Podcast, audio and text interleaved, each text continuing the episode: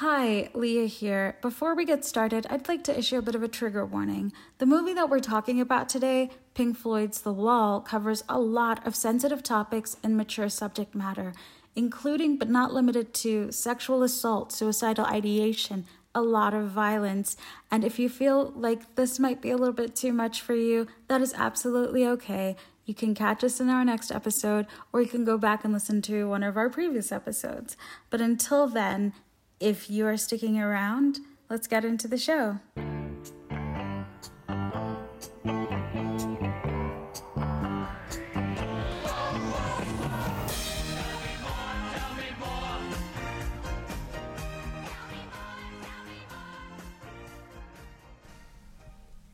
Welcome to Tell Me More, Tell Me More, the podcast. I'm your host, Leah.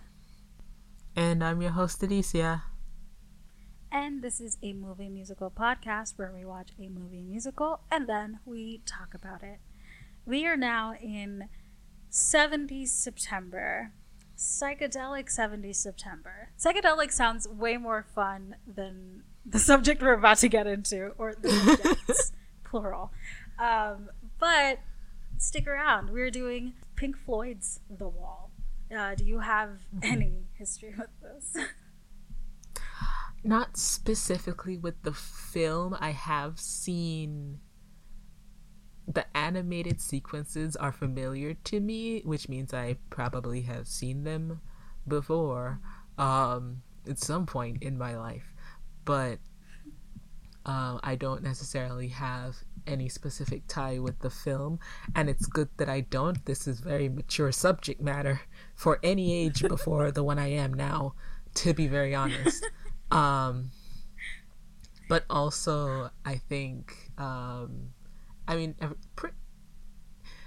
another brick in the wall is a very famous song, so mm-hmm. there's like next to no way I could have missed it. Um, yeah. But yeah, no, that's that's me. I'm kind of pretty much in the same boat in that obviously I've not seen it and insulted. I don't know how any, I don't know. I don't know. Because the thing is, right? I heard about this the first time, like in a conversation. I was like 19 in a conversation with like 17 year olds because I was like visiting a friend, and they were like talking about the wall, and I had no idea what they were talking about. I was just like, okay, cool, go off, sis. And like watching it now, I'm like, they were like 17, and I'm assuming they'd seen it pretty like quite a few years in the way that they were talking, uh, quite a few years prior to this conversation happening. And watching it, I'm like, how are you not like traumatized forever? Like, it is a lot to deal with. But yes, I've also obviously heard um, Another Brick in the Wall, and I've also seen the animated sequences. They seemed familiar to me as well where I'm like, mm-hmm. I guess I saw this somewhere, but I also have no idea when and where I would have encountered them. Um, but yeah, probably on a music station somewhere. Uh, maybe, but yeah. Oh boy, let's get into it. It's only like an hour and a half long, but it also feels like it lasted my entire existence. Um, wow let's get into it. So, um, the album came out in 1979. Um, the actual movie came out in 1982, but we're counting the album first.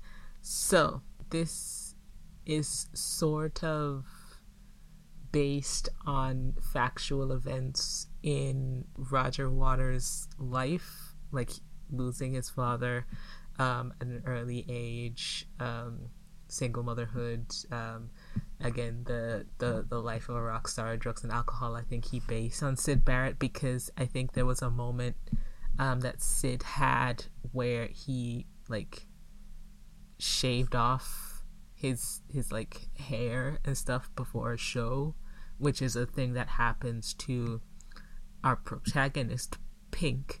Um, yeah in this in this um in this film so i think bits and pieces have been taken from different people and different events um and they've all been placed on pink which makes this a tragedy to watch um but so we have our character. Yeah. So we have. I'd also like Pink. to say it's like fairly uh, conceptual. Like it's it's very heady of a subject. Yes. Like all of it is just very very heady and like if any of the stuff that we're, we say here just sounds like completely out of nowhere and confusing and like a lot of information, I will point you to uh, the website thewallanalysis.com, which has incredibly in depth like analysis of each song that happens and like the visuals, the music itself, the lyrics,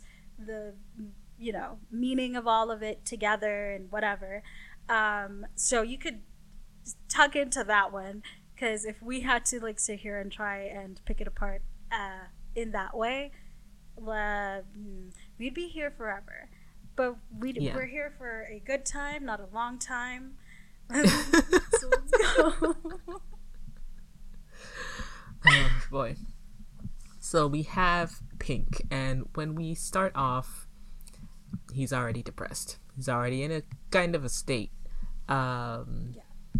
He is in his hotel room. The first music that we hear uh, isn't them, it's uh, a recording of the little boy that Santa Claus forgot from Vera Lynn.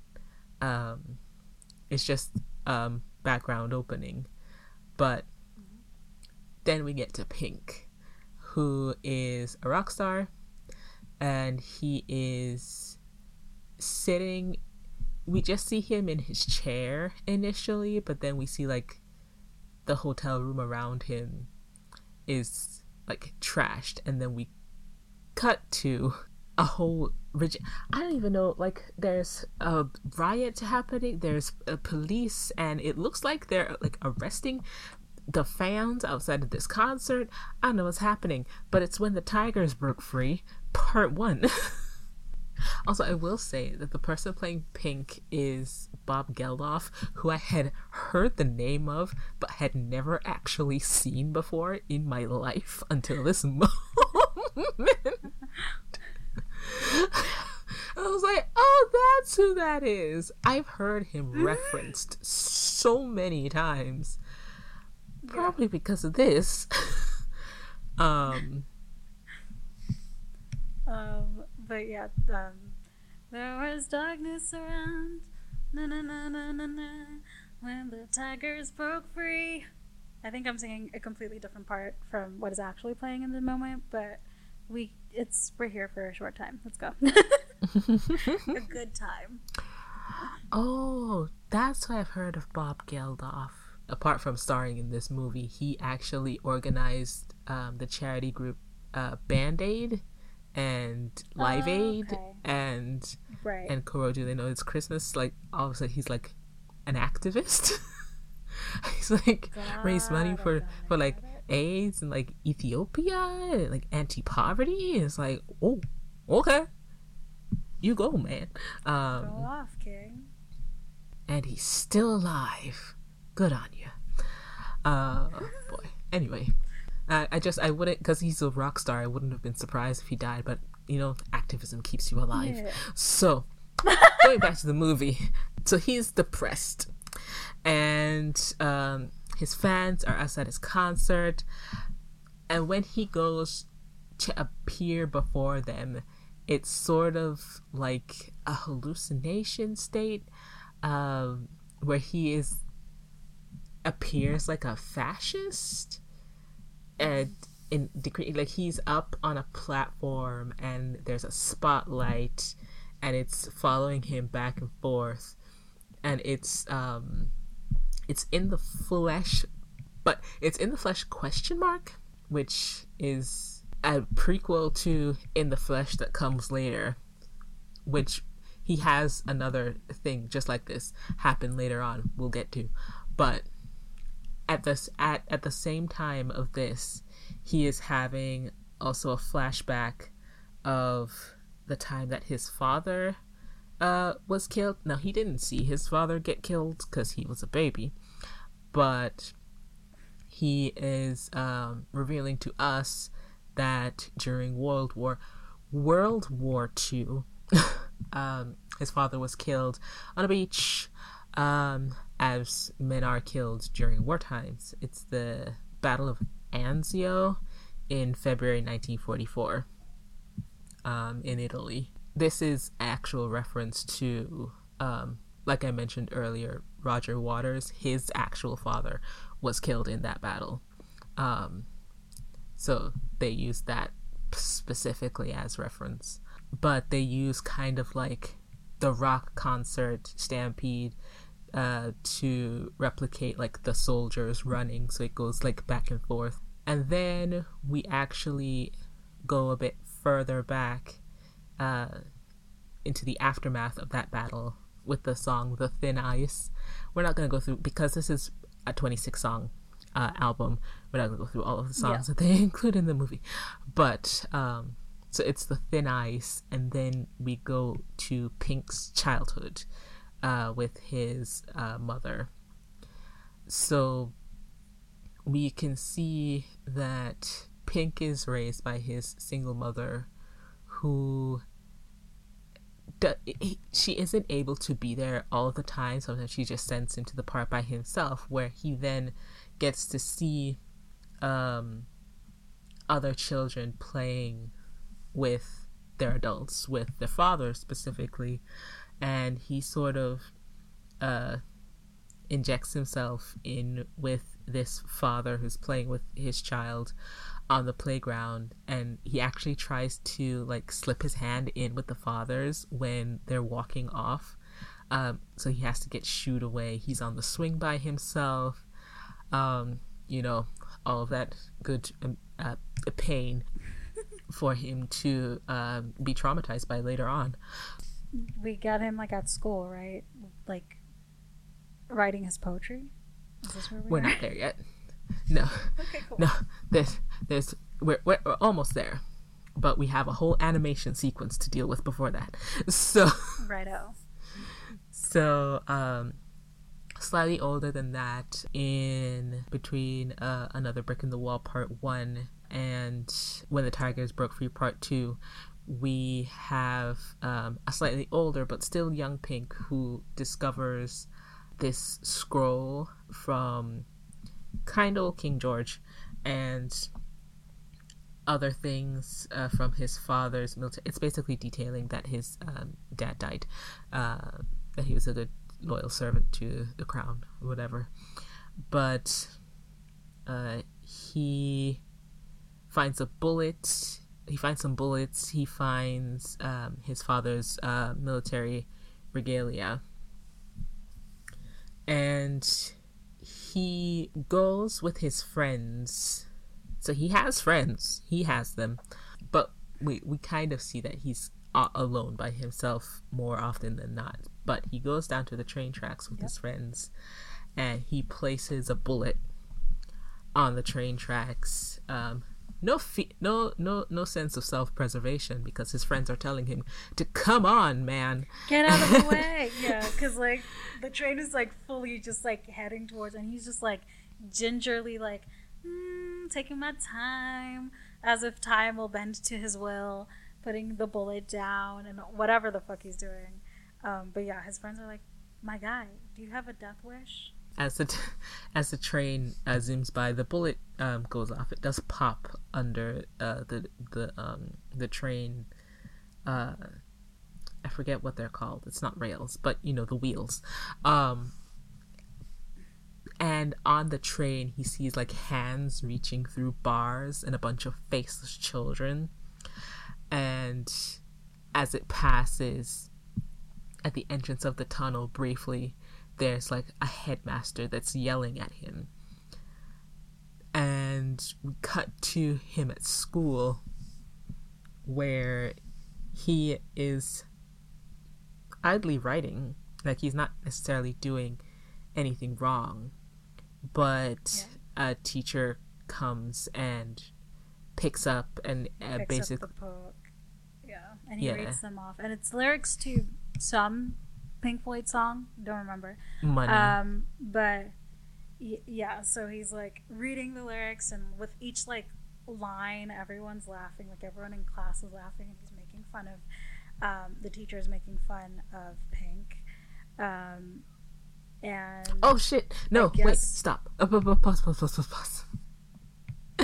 I was like, there was a whole animation sequence. I didn't even talk about the animation sequence. I was just like, yeah, there's a whole animation sequence. And then we get to the train tracks. Okay, so during the animation sequence, the whole point of it is to show after the after he finds all this military regalia, um, it's the the sequence uh, depicts like all all of the the the death that occurred, all of the planes that flew past, like creatures wearing gas masks in the aftermath of a land that is ravaged by war, um, and how it just seems to continue despite the fact that there's all these dead here, best dressed dead, um, essentially, um, that have found no peace, uh, even in death as their bodies lay there. Anyway, yes, back at school.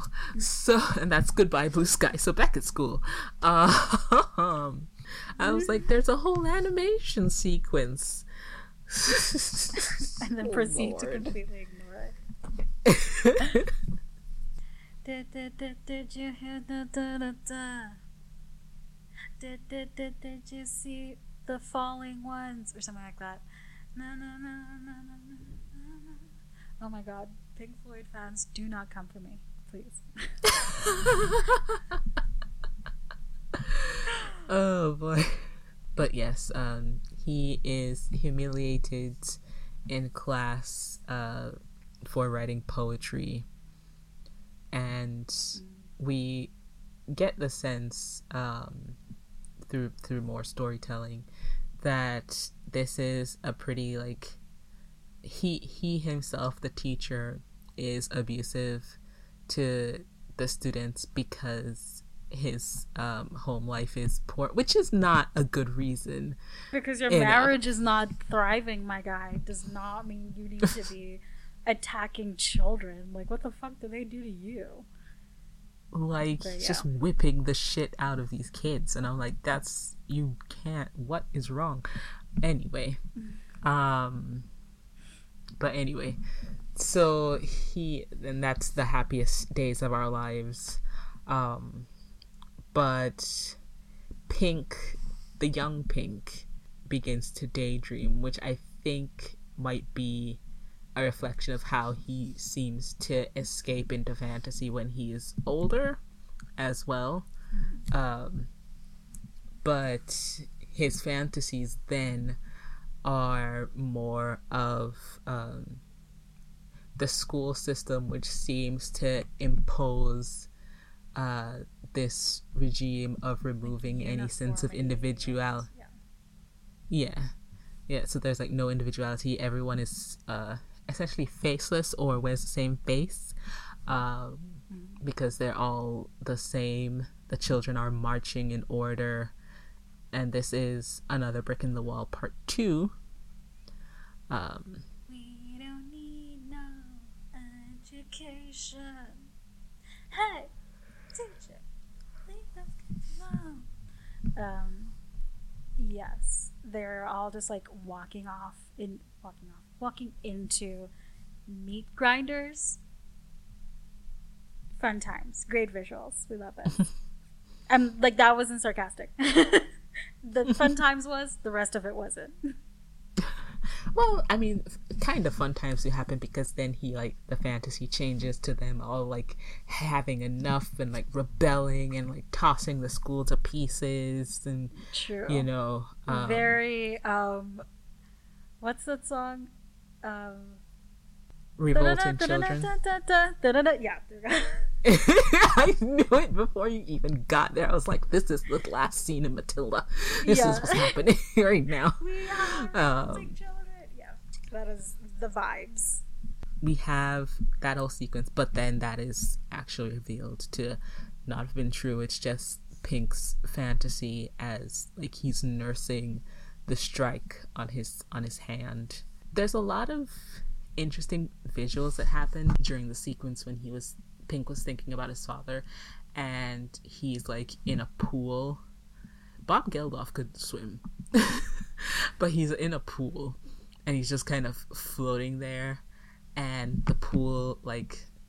I think the water is meant to be like rushing past, but they just like move the camera really quick to make you think like he's falling. Um, and then the water turns red, and as something explodes, there's like a, a puff in the water, um, and he, just looks like he's drenched in the blood of all of these men that have died. Um, Yes. but it also might symbolize like birth because you know like children are born water rushing the, anyway i don't know but the whole reason i bring it up is because uh the next a sequence is about young pink and his um mother uh where he's like reminiscing when he was a child and his mother was like really overprotective of him like she would like hold cuddle him in bed i think. I mean he looks young enough but maybe he was like at an age where you don't necessarily need to sleep in your mother's bed. Um but she would like keep a hold on him. Or like she would call a doctor in maybe when he wasn't terribly terribly ill um just because you know she was concerned about him. And i mean if she lost like he lost his father but she also lost her husband to the war. So i mean we have no idea of how happy their relationship was what their relationship was like. But they had a child which was expected of in those times i guess. Um still though. Um forgot where i was going with that tangent. Uh mother is the song that plays at this time. The phone uh triggers uh him to start thinking of his wife uh that he had apparently. Uh pink in his youth was married. He had they had terrible hair but they got married and they it seemed like pink was i don't know about emotionally neglecting but he didn't seem that interested Yeah. and i don't know if it's just because to be part of the relationship outside of actually being Yeah. in a relationship kind of thing. and I think his wife like feels his absence because maybe he's always traveling, uh, or something. So That I mean, kind of Like, just seems like emotionally sort of out out of everything. Like he seems very yeah, like numb. Um, yeah, for detached. most of the movie, um, including, I guess, in the past, uh, in this part of his life where he's, you know, a rock star type, but he's also married, Mhm. which in movies is never really a good thing. I mean, I don't know about life, but like in movies, it's always like, he's a rock star and he's married. Girl, you got another thing coming. so he is in the US on tour. He tries to call her, I think, but she's just in her feelings and there's protests happening. I can't remember specifically what the signs said. Um I think it was something against war, uh, as you do. So she seems to grow interested in one of these protest leaders and she ends up sleeping with him when pink tries to call home he actually the guy who's in bed with her picks up um, and hearing that it's a collect call uh, from america from mr floyd to mrs floyd he hangs up the phone and the phone operator actually reveals to pink that there's an affair happening because she says that he just hung up he as in the stranger and there's not supposed to be a he in his house that's not him. Hmm. So he kind of gathers all the information that he needs from that and he kind of collapses in the booth even as she um, the operator tries to call again. So his we can see that his wife is now like so so far from him. Yeah. and he he just takes that on as like another trauma. And i'm like bruh that one is your fault. Like everything else but that one is partially your fault. Like you did that all on your own i mean i'm not condoning her cheating Yeah. but if i'm in a relationship with someone i would like to talk to them Right. like yeah. actually sometimes yeah. um I mean, kind of like don't get in a relationship unless you're willing to be in a relationship. Otherwise, what the fuck is the? Yeah. What are we doing here? Totally. pretty much totally but then we get like a um another animated sequence which shows like this huge wall that seems to be spanning all the way across the land being like built up gradually and this is like his like withdrawal from the world even further. yeah it's just like so each like trauma that he goes through just adds a brick to the the wall that he is like making for himself. And that's to the song what shall we do now? The illustrious pink uh is in his trailer at a concert it seems afterwards. There are there's a group of a group of groupies that appear. They want to try to get into the backstage. This is set during the song young lust.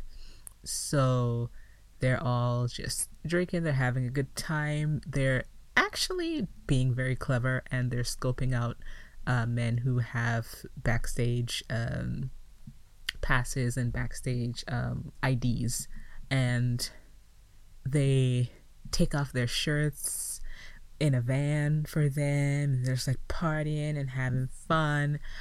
But they make sure that when they put their shirts back on, they have swiped the tags from them. So they're they're able to enter. I think they had like one of them uh did stuff with a guard so that he like overlooked when the rest of them passed by.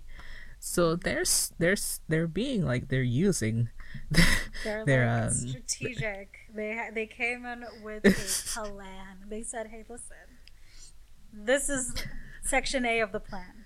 These are the tasks we need to do in order to get to section B of the plan, which is getting with the band or whatever." I, I mean, you gotta respect the hustle. I, I really do. I really do. So they managed to get backstage. They're having champagne. They're living life. Uh, one of the girls, I think the main uh, woman, spots uh, Pink as he comes out for a moment, and she seems to want to get him to sign something, but he's not interested. So she follows him back into the trailer. Um, but he later takes her to his hotel room and she's just fascinated with everything it's like oh my god these this is a great place all of these guitars whatever you know she's idolizing everything whereas pink i don't even know what he brought her for That's what I was gonna say. Because- Because like he uninterested. like he couldn't be less interested if he tried. Like he is just like ignoring the existence of this woman, and I'm like, then why did you bring her with you? Like, sir. at any and he's point, trying real hard to like get his attention and like trying to be like, hey, let's be sexual and stuff, and like licking his fingers, which was very disturbing. I was like, gross, don't do that.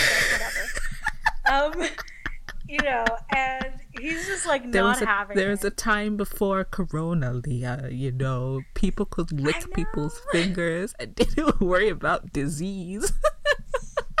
doesn't make it any less gross. I didn't say it wasn't gross. I'm just saying.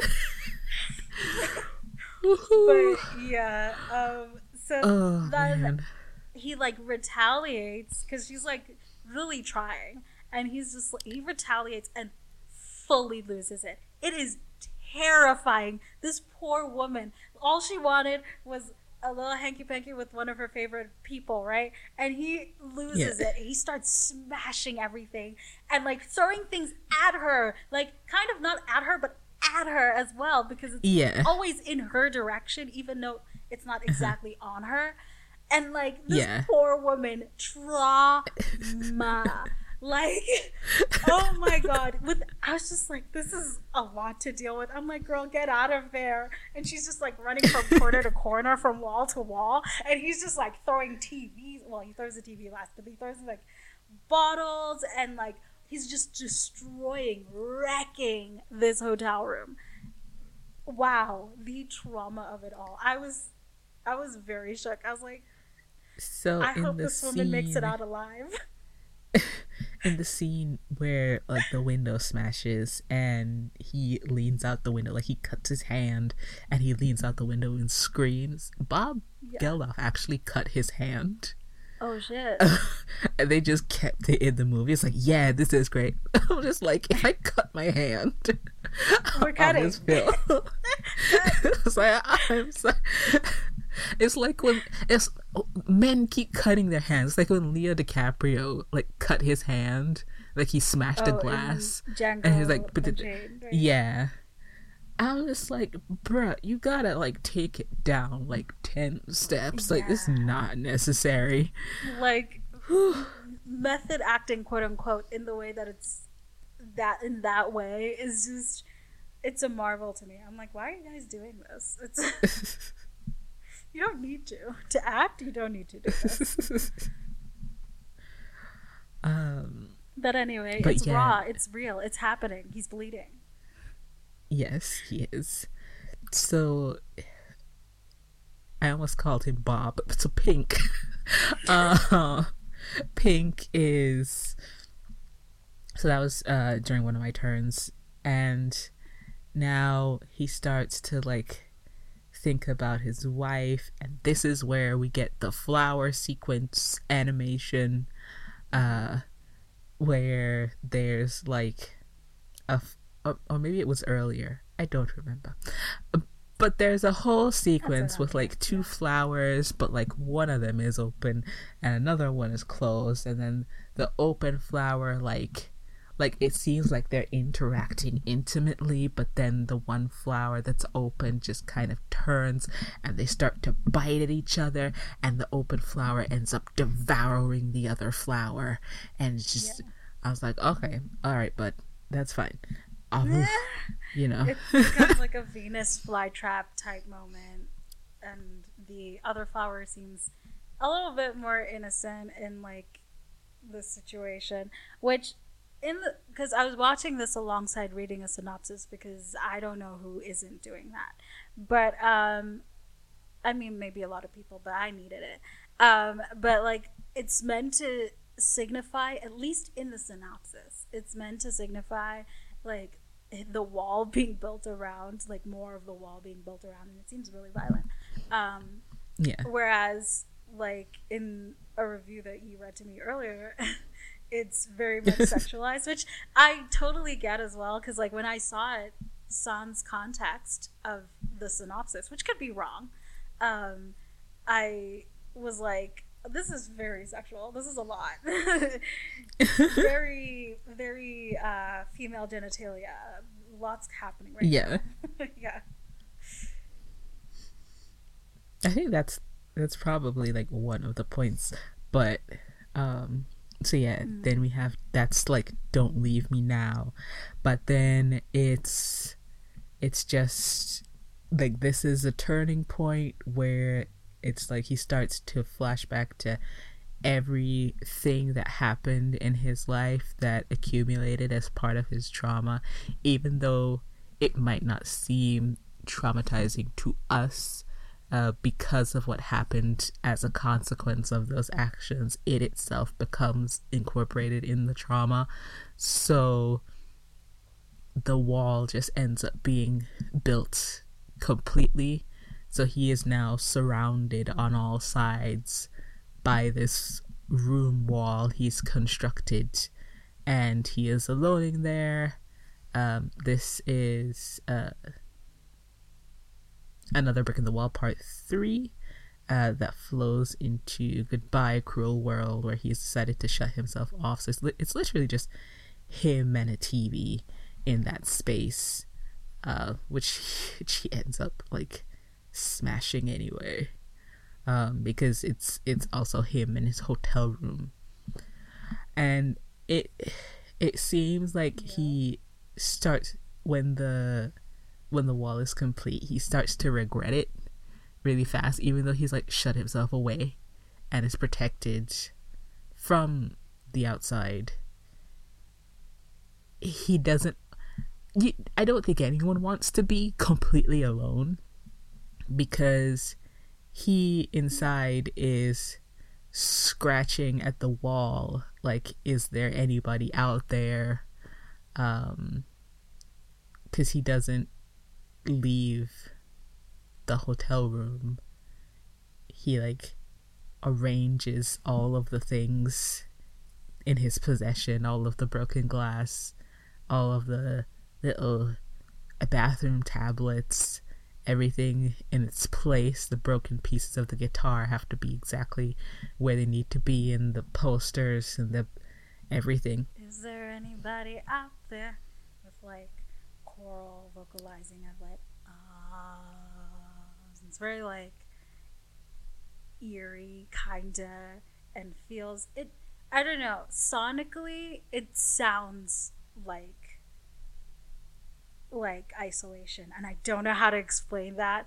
But like just listening to it does sound very like kind of like this claustrophobic feeling of being alone in and the walls sort of closing in on you. I don't know how to explain it, and I don't know why that is a visual that I'm getting just listening to it. Uh, but yeah. we start to get the theme of worms now, um, and and his battle with his mind worms. So again, like I mentioned, it's all of the arranging things. He goes into the bathroom, and I said this at the top and we're here now where he like is shaving but then he just has the impulse to get rid of all of the hair. Um so he shaves off his like chest hair and he shaves off his eyebrows. Um Bob did not want to shave off his head hair, so they left it. It's it's just like fully he is losing it um, and he is uh, retreating internally. We can see uh, in nobody home. Yeah. I mean in that is... scene too like i was like genuinely like concerned in that he, this was a suicide attempt. Um I yeah. was because there's no there is no indication that it's not like you know yeah. other than the fact that there's still runtime there's no other indication for me that he is meant to live past this moment. He looks at his lowest and then there's like the blood because we don't see him shaving yeah um, we just see like the blood dropping into the bathtub and then we see him and i'm like oh okay. He's still fine don't know if I'd use He's that still word. He's present. Still here. yeah. He is he is losing he's losing himself in a big way. And internally his younger self is navigating through what is essentially war trenches um like the ravages of his mind and coming upon himself as an adult in a room, basically just like weeping and screaming, sends him running off in terror. Um, because what what are you uh, to a child?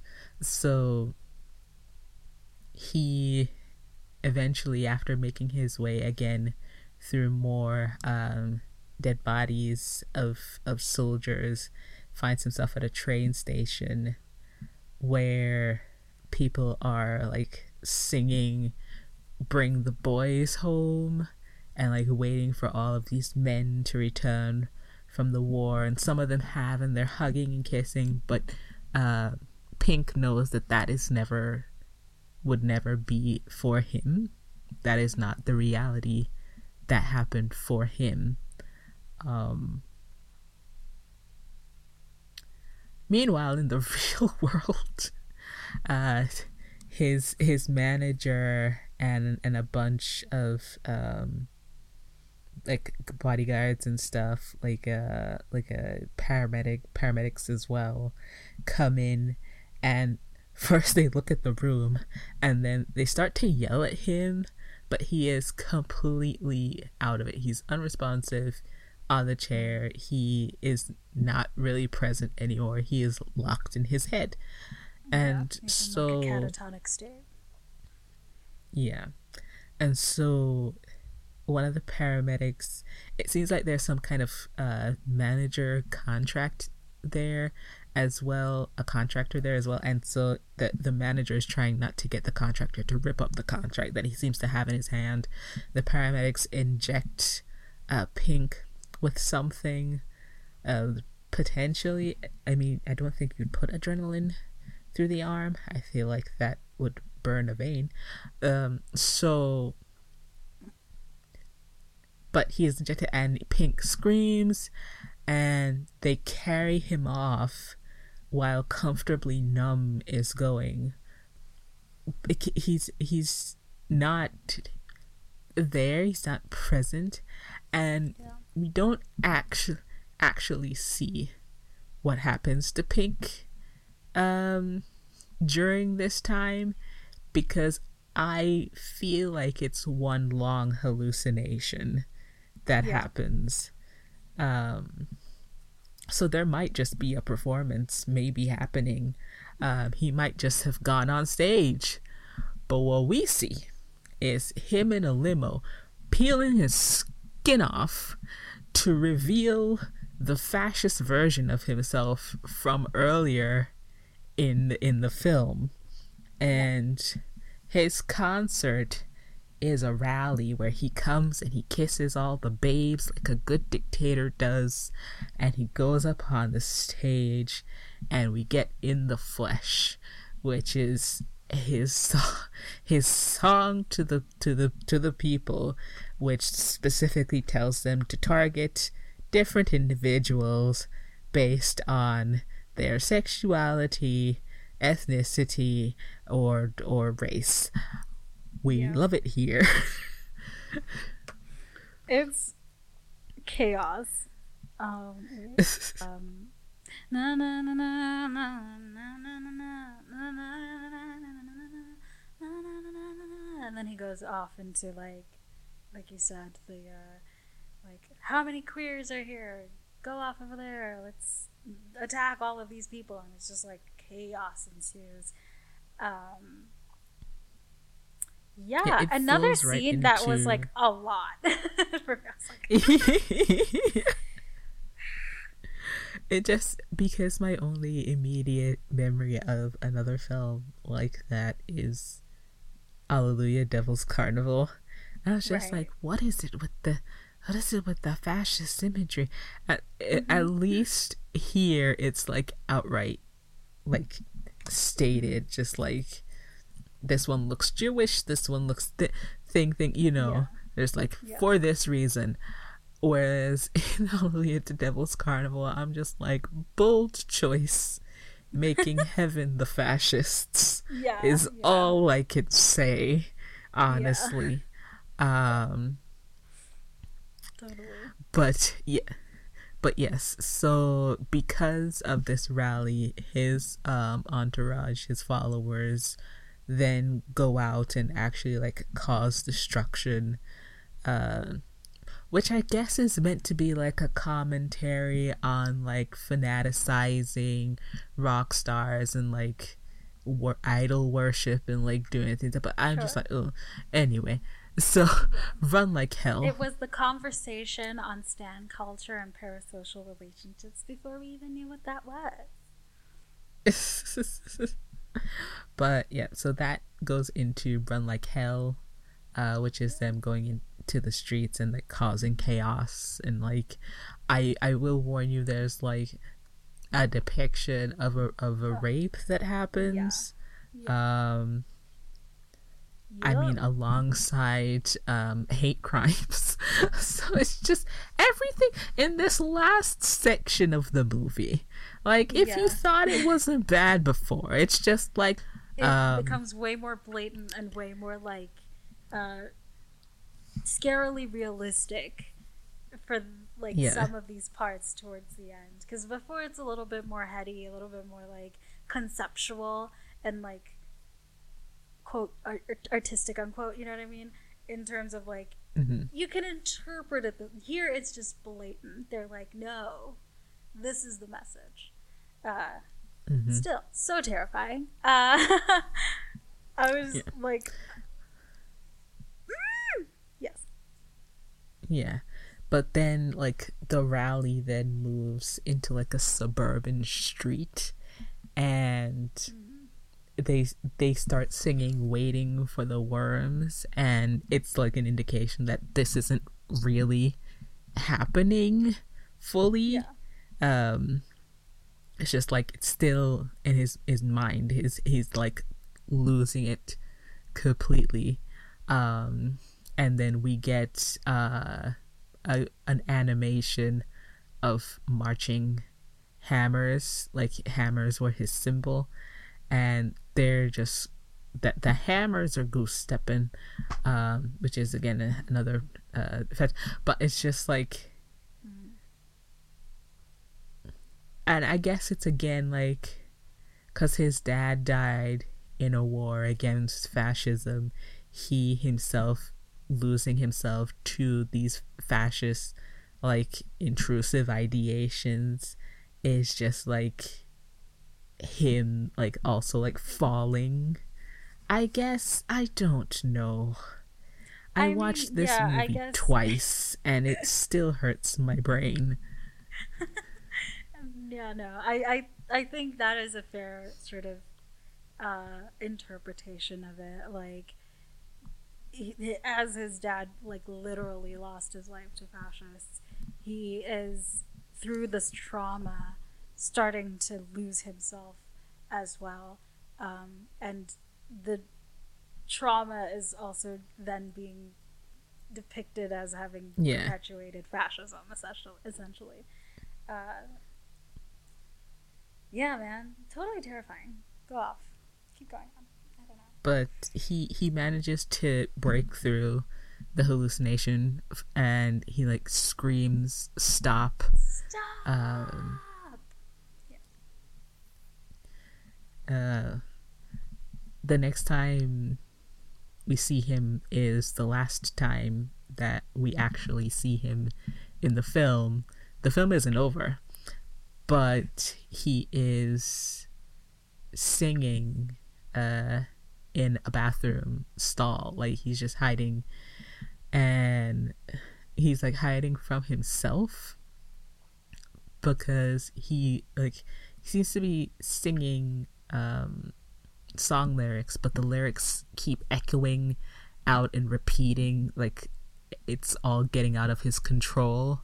Um, even as he whispers for them to stop, they just seem to grow worse and worse. Like he's actually lost himself.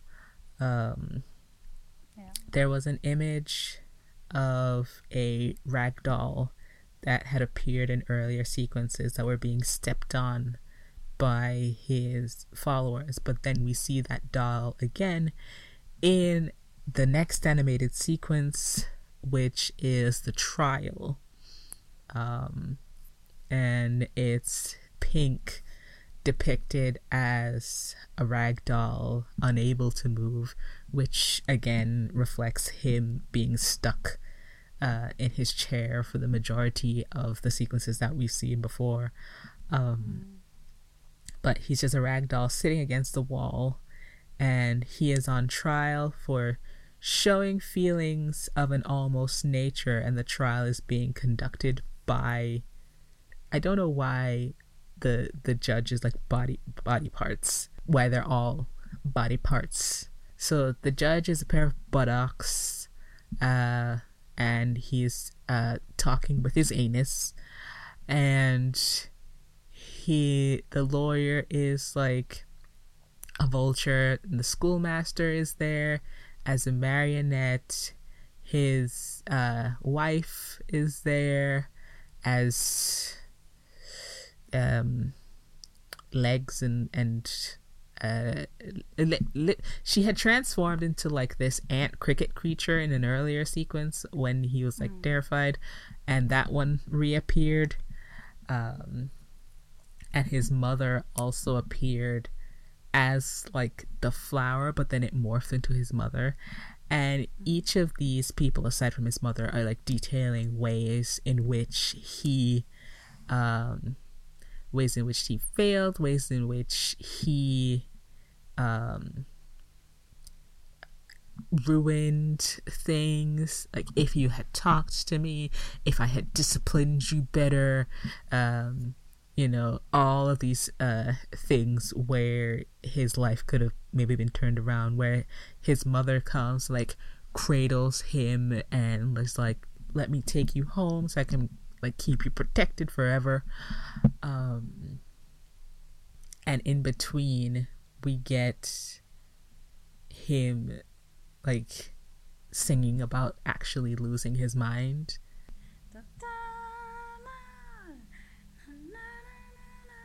There's like a lot of that going on.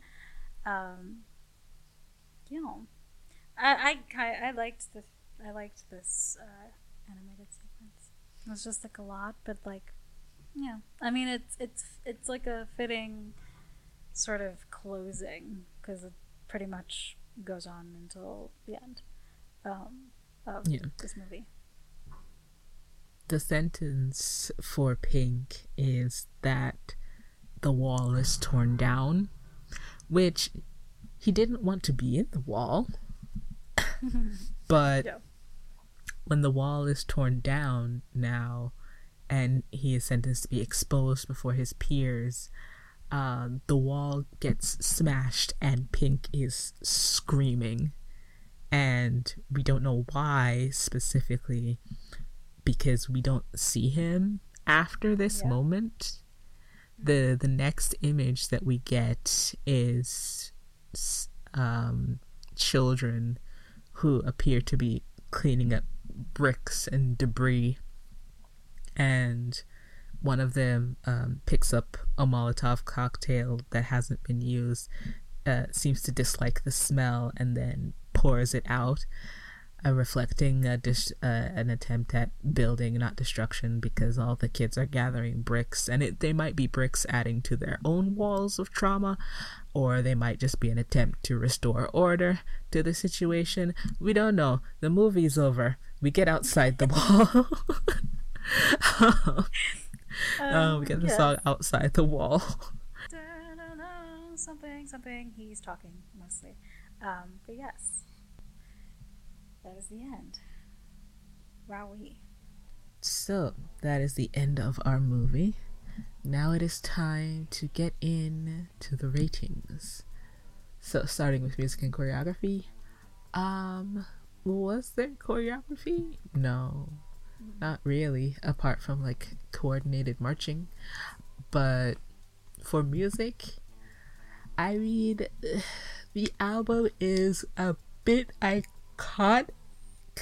so I I don't know like how much I can say without like potentially pissing someone off. Um I liked the music. Um again, I was familiar with uh, another brick in the wall, but I do I did really enjoy some of the other songs. Goodbye Blue Sky and I I did not enjoy um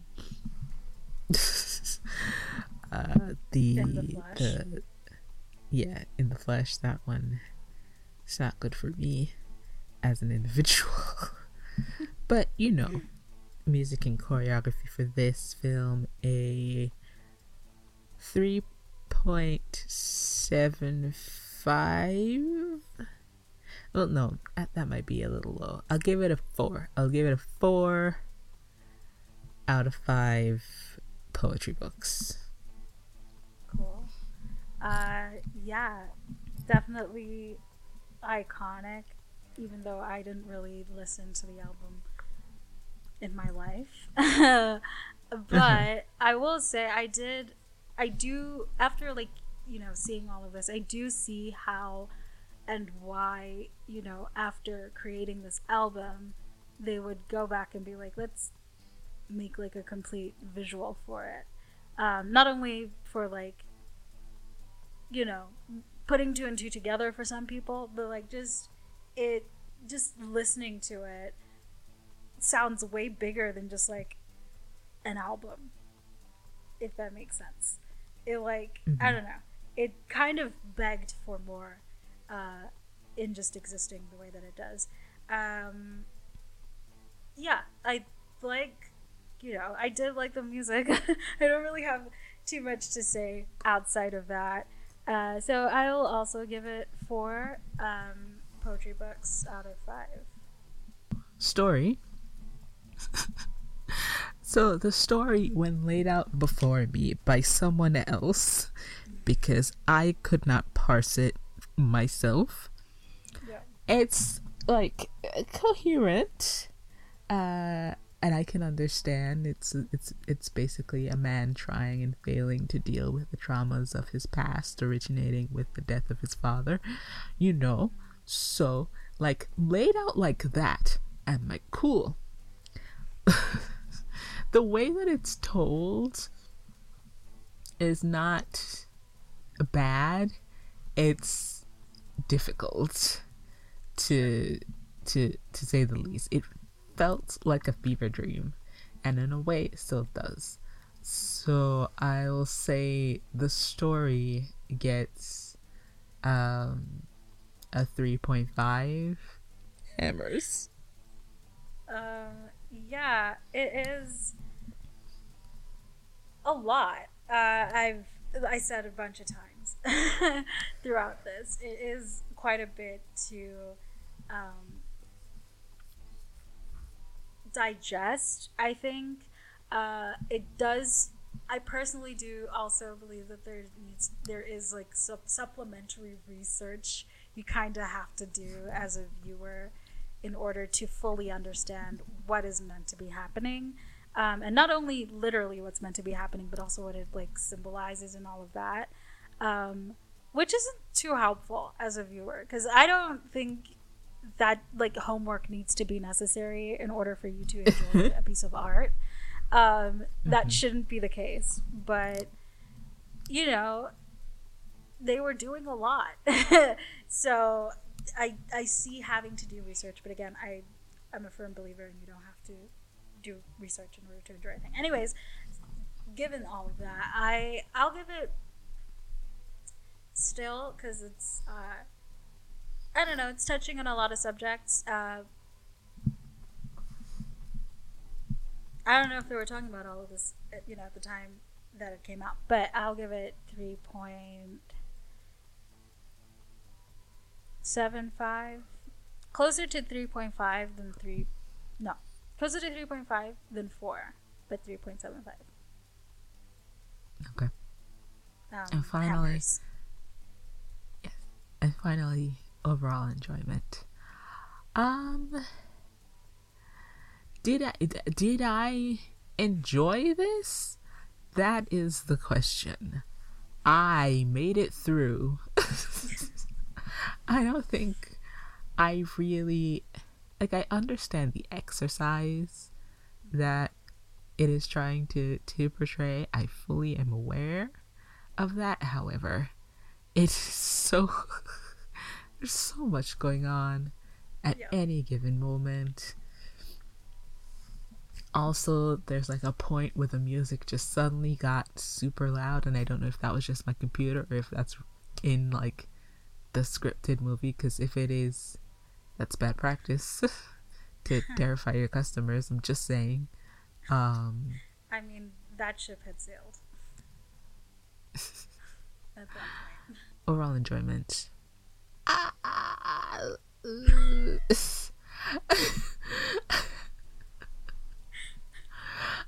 know, like I mean, no disrespect to the movie and like the cult following that it has, but I'm I'm gonna give it like a three. I I really don't ever Yeah. want to watch this again. Like I I do for like some of like the animations and stuff, but like the thing on a whole, like I can leave out. I'll just listen to the songs on the album and not Yeah. watch the movie. so yeah, that's a three. Uh three televisions. I remembered this time. Um, yeah. I wasn't even done watching it when I actually sent you a voice note of me just being like, this is all the trigger warnings. Like, this is every single thing that could trigger a person is within this movie. And I wasn't even fucking done yet. I wasn't, I had not reached the end. So that goes to show, right? And like legitimately for most of I was like, this is so much.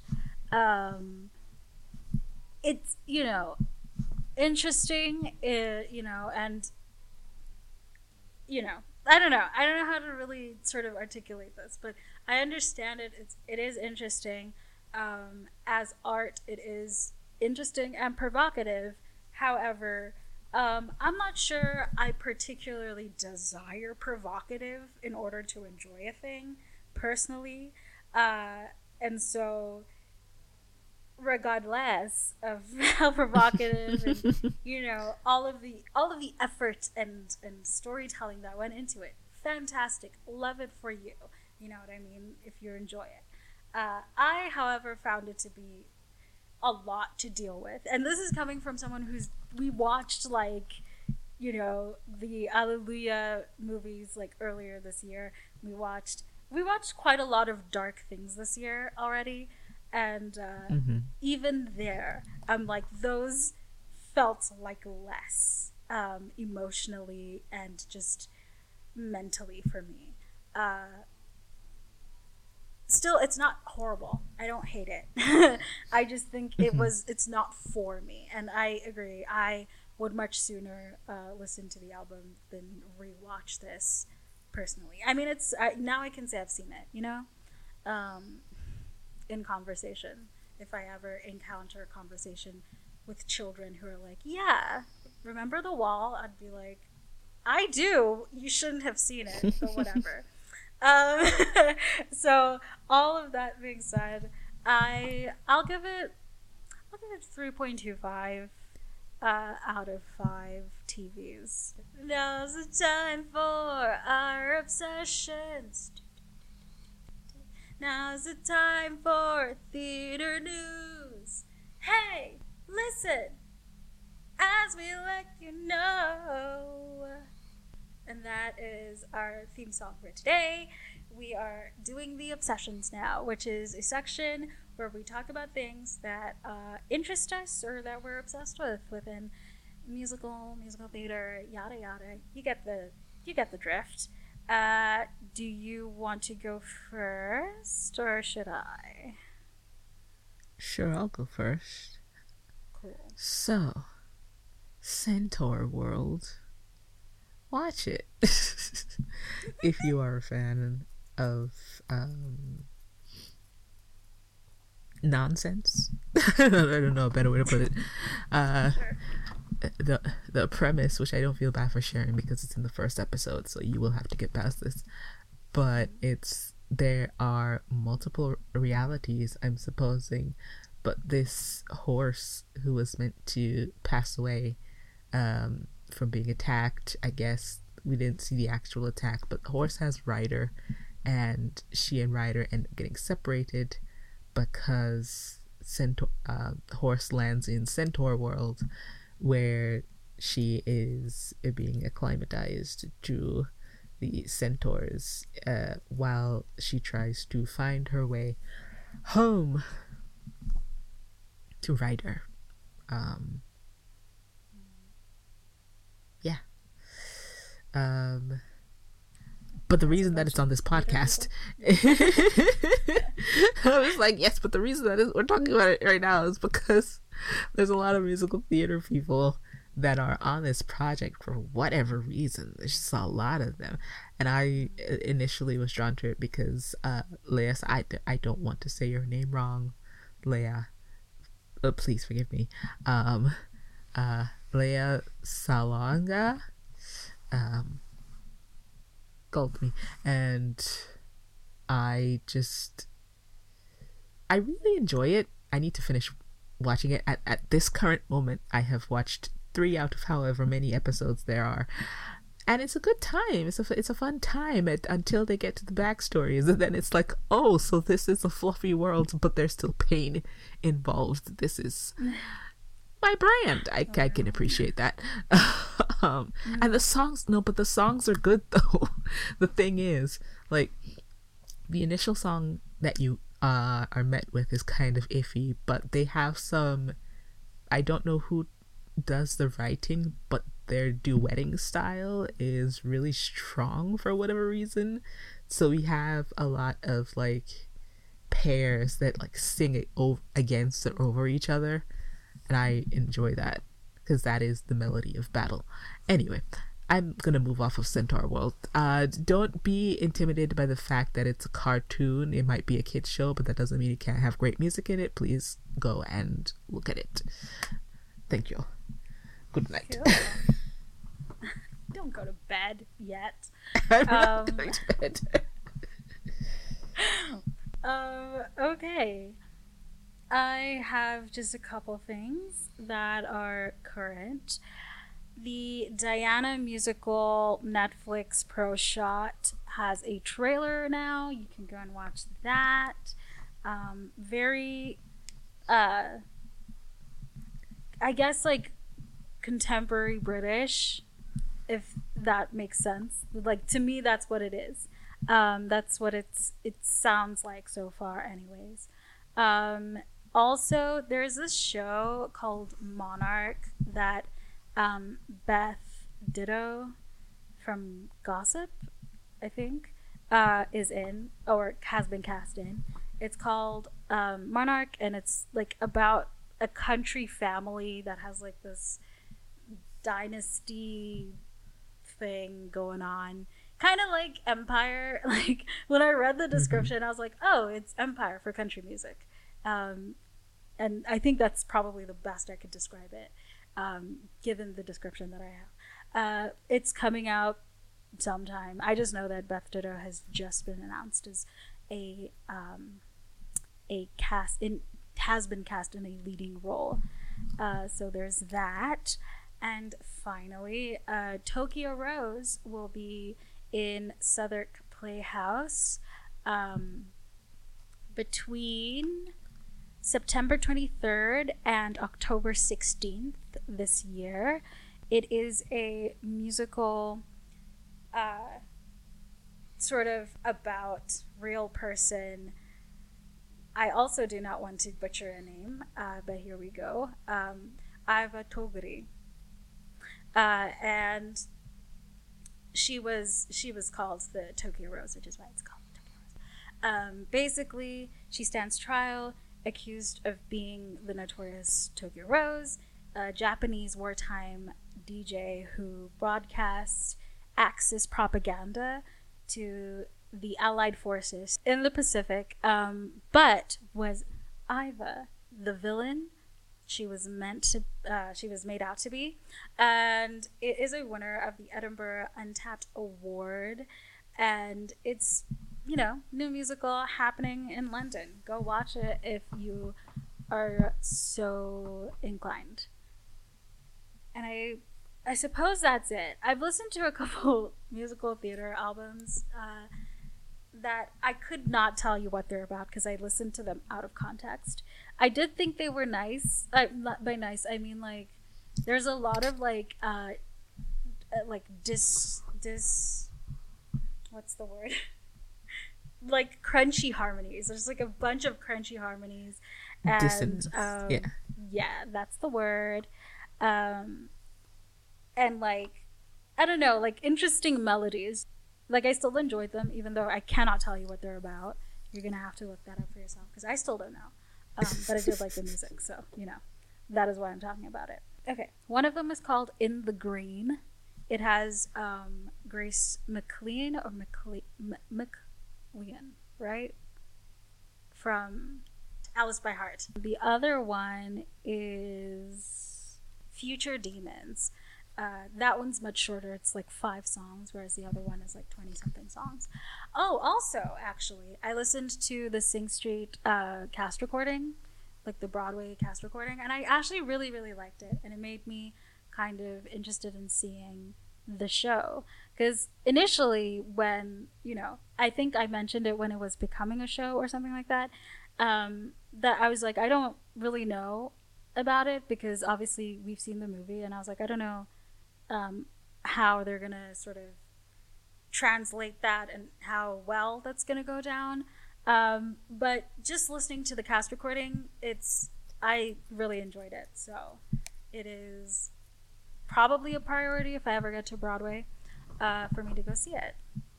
So yeah, those are the things. That is all that I've got.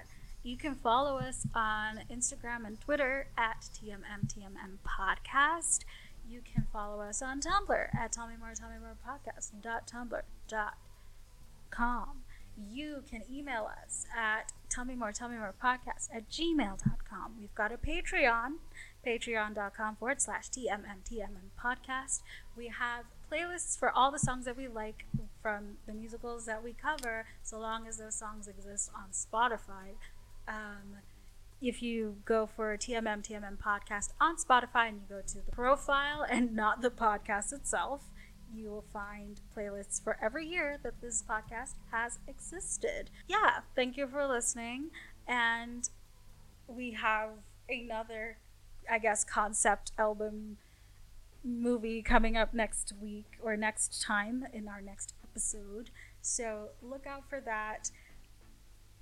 Other than that, yeah, that's it. If you were overwhelmed with the links, we have a over a whole link that has all the links within it. So if you go to either our Instagram or our Twitter, which a reminder, TMM TMM podcast, you will find in our bio the link to all the links, and it's handy and it's great.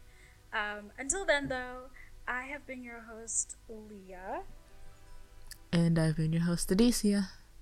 This has been Tell Me More, Tell Me More, the podcast. Goodbye. Goodbye.